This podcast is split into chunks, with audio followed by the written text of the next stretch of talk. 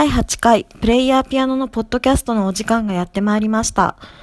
今日のグッとくるフレーズは Winter is here and it's going on to years swallow my pride です。ラモーンズのセカンドアルバム Leave Home より Swallow My Pride という冒頭のフレーズでございます。ここでは冬が2年も続いている。プライドを捨てるんだって感じですかね。辛い冬が続いている。うまくやっていくためには、プライドを捨てるんだ。おいえ。プライドを捨てればすべてうまくいくさ。おいえ。という感じの歌です。これね、ラモーンズのボーカリストである上位の生き様を象徴しているかのような歌詞でグッとくるんですよね。ラモーンズは1974年、ニューヨークはクイーンズに住んでいたジョイ、ジョニー、DD、トミーの4人の若者によって結成されます。4人は団結力を高めるためにラモーン姓を名乗り、それをそのままバンド名にしたそうです。4人とも制服のようにピチピチの革ジャンにジーンズを着て、超スピードの凶悪なポップチューンを奏でます。あまりの強音超スピードダウンストロークギターを奏でるジョニーと、198センチの長身でガリガリの体育にサングラスをかけ淡々と歌うジョニーを見たアンディ・ウォーホルは、これはアートだと言ったとか言わなかったとか。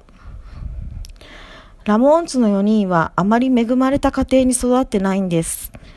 高校行ったって勉強ができるわけでもなし、する気もなし、地下室でシンナー吸いたい毎日。たまにニューヨークドールズのライブに行ったって、華やかなニューヨークドールズに比べて、帰りの車じゃ自分たちの惨めな現実に引き戻されるような感じ。それでバンドをやろうと思い立つんです。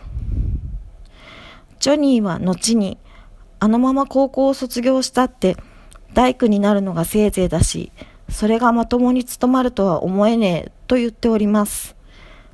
バンドをやるしかなかったし、バンドを続けるしかなかったと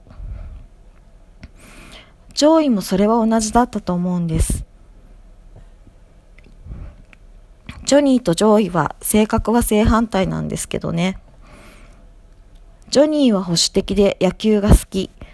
アングロサクセサクソン系でパーティーへ行くより家で野球中継を見ているタイプ。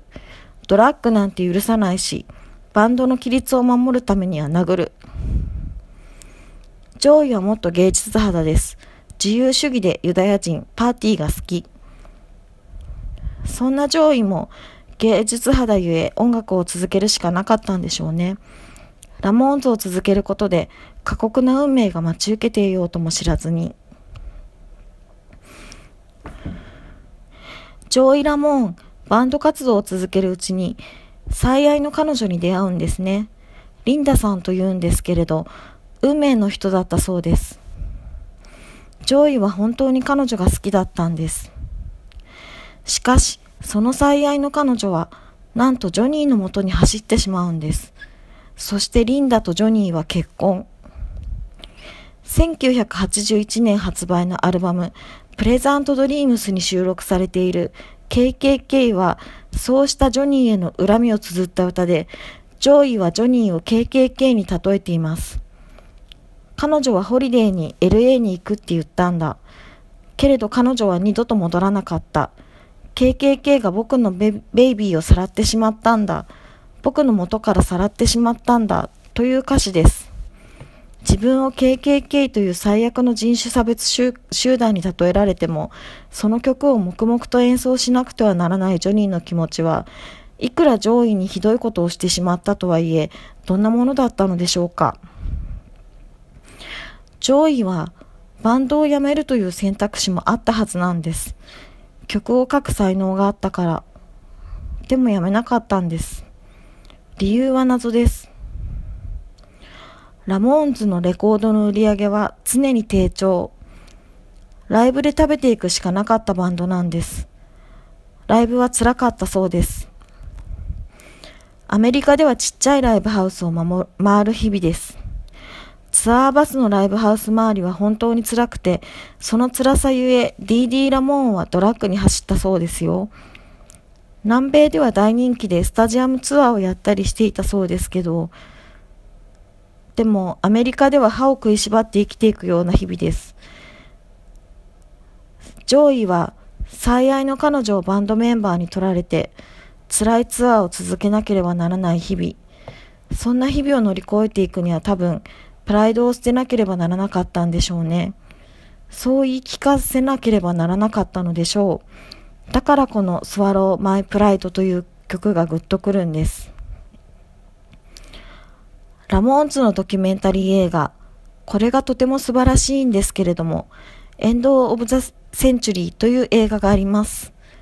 かっこ、同名アルバムが1979年にリリースされています。かっこ。そのラスト近くで、パンク専門雑誌の編集長がこう言うんです。上位は天才だ。汚いものを集めてそこから美しいものを生み出す天才だって。上位はピンヘッドみたいな奇形。シンナー吸わなきゃ生きていけない人たち。地下室でお父さんから野球のバットで殴られている。かわいそうな子供。恋人を寝取られた者ドラッグをやるために体を売る男。学校から落ちこぼれて人生の落語者になる人たちこの世のありとあらゆるはみ出し物の人生の中から、それでも美しいもの、それは上位が愛したポップポップなメロディーだったかもしれないですけれど、プライドを捨てても美しいものはあるんだってメッセージを話し続けていたんじゃないでしょうか。というわけで、第8回プレイヤーピアノのポッドキャストはラモーンズについてご紹介させていただきました。非常にかいつまんだお話でしたけれども、今回のお話ではちょっとジョニーが上位の恋人を盗んだ悪者になっちゃいましたけど、ジョニー悪者じゃないですから。ラモーンズに悪者いないっすから。この辺りでプレイヤーピアノのポッドキャスト第8回お別れしたいと思います。ご意見ご感想等ございましたら、TwitterID プレイヤーピアノまでよろしくお願いいたします。ではまたありがとうございました。